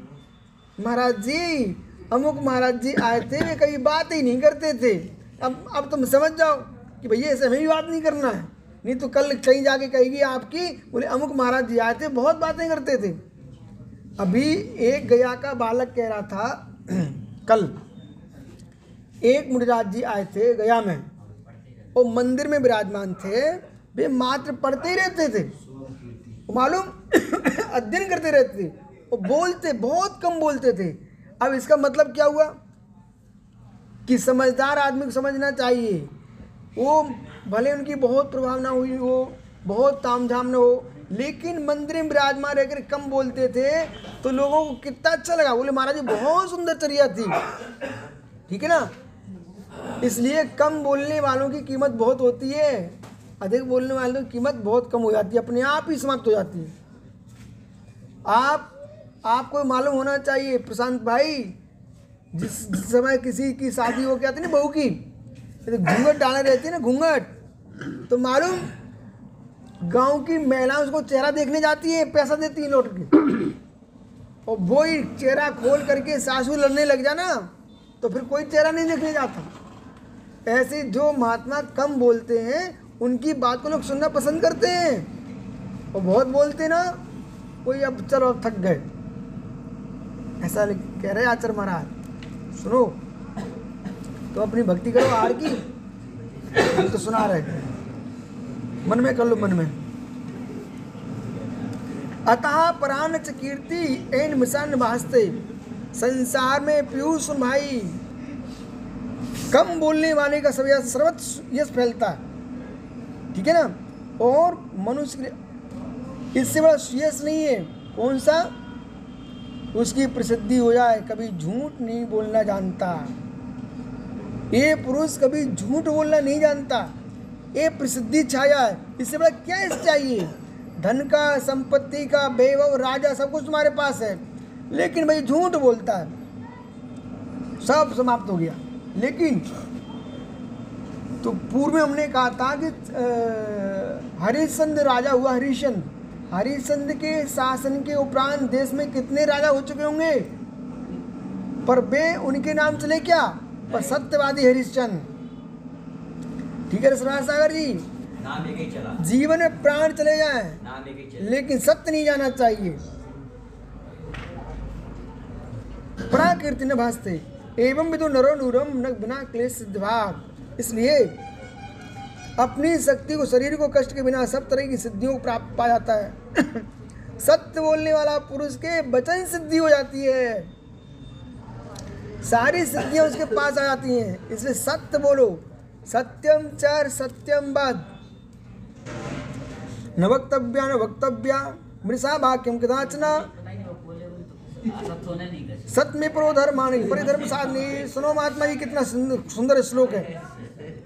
ए बालक न वक्तव्यम न वक्तव्यम मृषा वाक्यम कदाचना सत्य में परो धर्म सत्य में परो धर्म सत्य में परो धर्म किम परिधर्म नहीं हाहू में कोई धर्म नहीं मिलता।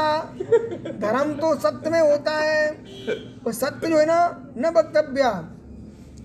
आगरा के श्रावक है न वक्तव्य तीस परछेद न वक्तव्य न वक्तव्य। मत बोलो मत बोलो। न वक्तव्य न वक्तव्य। शिवम, बेटा पांडे सुन। न वक्तव्य न वक्तव्य। झूठ मत बोलो, झूठ मत बोलो। एक झूठ को छुपाने के लिए लाखों झूठ बोलना पड़ते और बेटा, एक बार तुम्हारी प्रसिद्धि होगी सत्य के नाम पर। हमारे देश में ऐसे ऐसे लोग हुए हैं, जिनके बोलने मात्र से लोगों की फांसी टल जाती थी। बोले, कोई जैन समाज के आदमी को लेके आओ, गवाही दिला दो। बोले, फांसी टल गई। हम्म? ऐसे ऐसे अपने देश में बड़े बड़े लोग हुए। न वक्तव्य न वक्तव्य, मृषा वाक्यम कदाचन। कदाचन कभी भी झूठ नहीं बोलना चाहिए।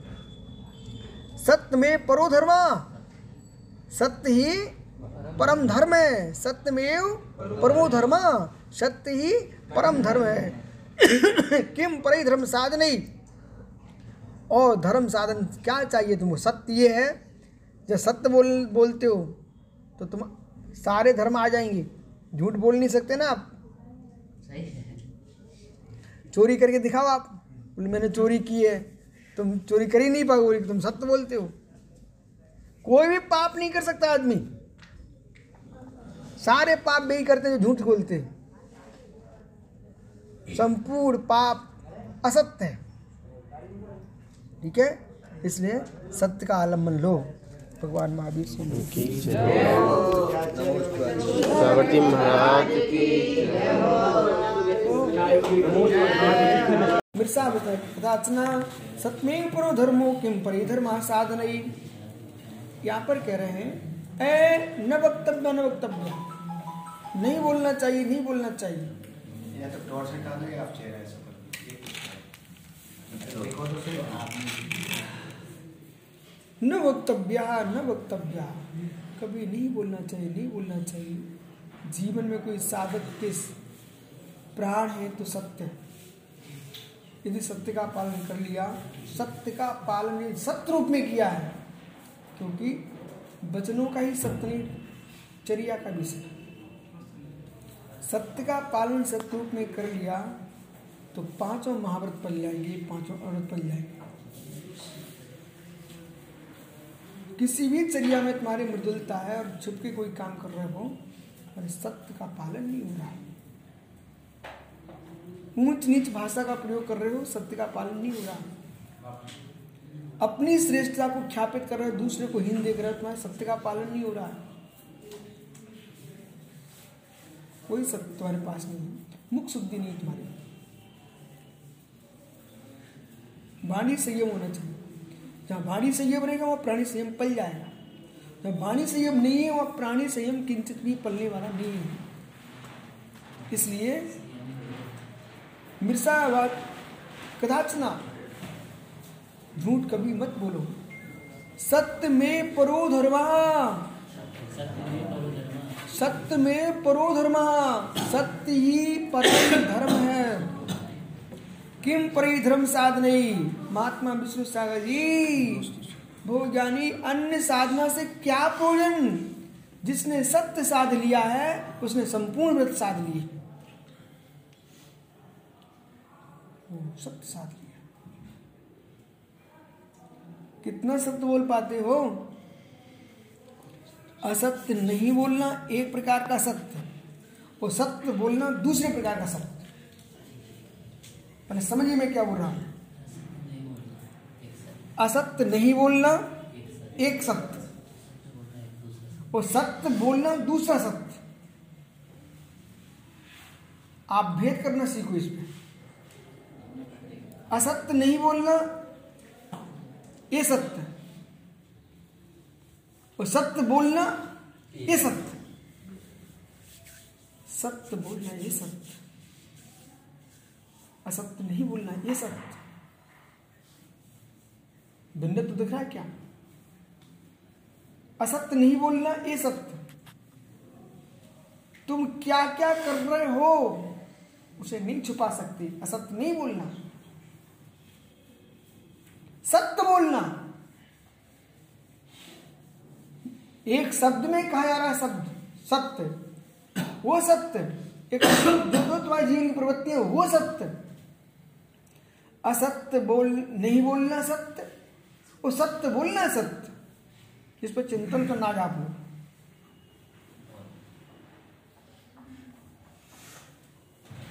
सत्य बोलने वाले, सत्य बोलने वाले पेन ये कापी ये सब बातें कहने वाले मिल जाएँगे।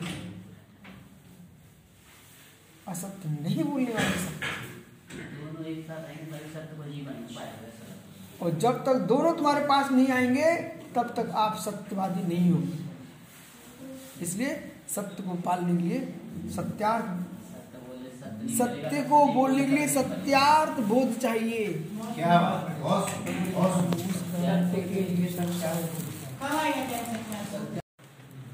तीसवें परिच्छेद में सत्य भाषण में कह रहे हैं।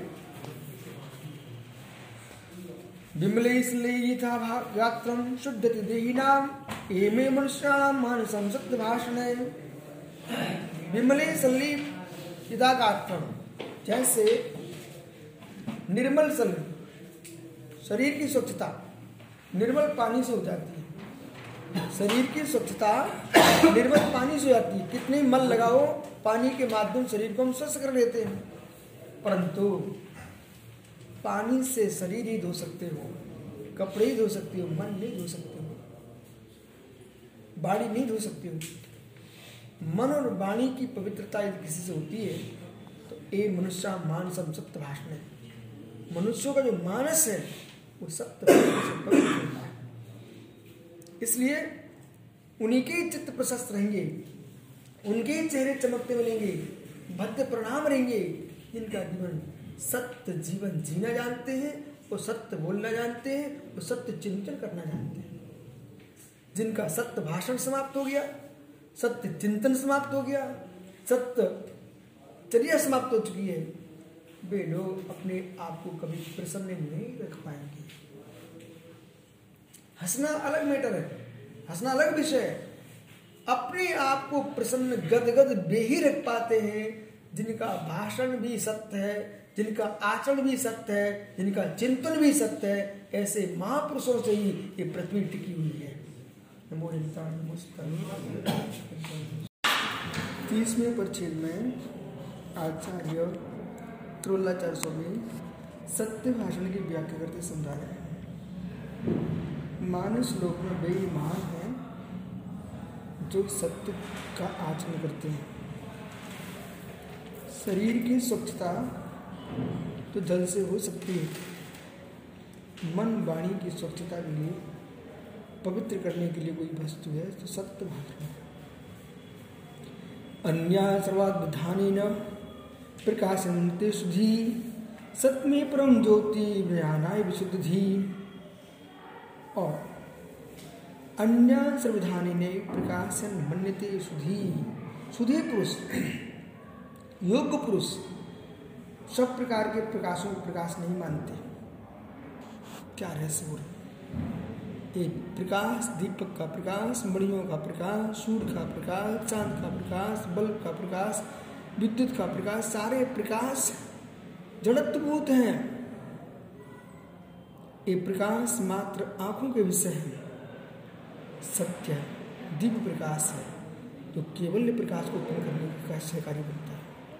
जिसकी वाणी सत्य चलती है, भाई, उसको वचन सिद्धि हो जाती है।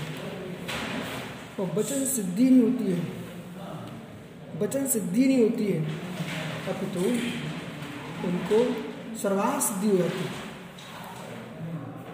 बिना शोर बोल के बैठ जाओ। वस्तुनि अन्य विधान प्रकाश मंडित सिद्धि योग पुरुष प्रकाशों को प्रकाश मानते केवल क्या मानते? सत्य में परम ज्योति। हाँ सत्य में परम ज्योति। सत्य है परम ज्योति। विज्ञानाई विशुद्ध धी। विशुद्ध धी, जिनकी बुद्धि पवित्र है, जिनकी बुद्धि निर्मल है, जिनकी बुद्धि बुद्धि विशुद्ध है। ऐसे जीव आगच्छ आगच्छ निर्मल है।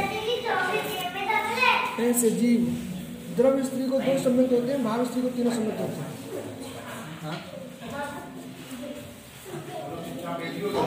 अन्न, परम ज्योति, यानी विशुद्धि केवल ज्योति वे सत्य प्रकाश मानते हैं विशुद्धि बहु वस्तुनि दृष्टानि अत्यते सर्वत्राम। यदि मे मया परोत्तमम और अंतिम श्लोक है प्रकरण का बहु बहु वस्तुनि दृष्टानि। इस संसार, बहुत सी वस्तुओं को देखा। संसार में मैंने बहुत सी वस्तुओं को देखा। तत्व सार्वत्रम। उनमें कोई सार्वत, बा सारभूत वस्तु है। सत्य से सत्य। इदमें मया जातम इदमें मया ज्ञातम, मेरे द्वारा जाना गया सत्यत सत्यम परोत्तम जगती पर संपूर्ण विशिष्ट वस्तुएँ हैं। लेकिन ग्रंथकर्ता कह रहे हैं यहाँ पर, दिगंबरा चातुर्वल्लभ स्वामी, कि हमने तो सत्य से उत्तम कोई वस्तु नहीं की, संपूर्ण वस्तु में सर्वोत्तम कोई वस्तु है, वो सत्य ही है। इसलिए जिनको जगती की श्रेष्ठ से श्रेष्ठ वस्तु चाहिए है कि सत्य का आश्रय ले सत्य में जयते सत्य की विजय होती सत्य में परम धर्म नमो रिंता नमोस्ता नमो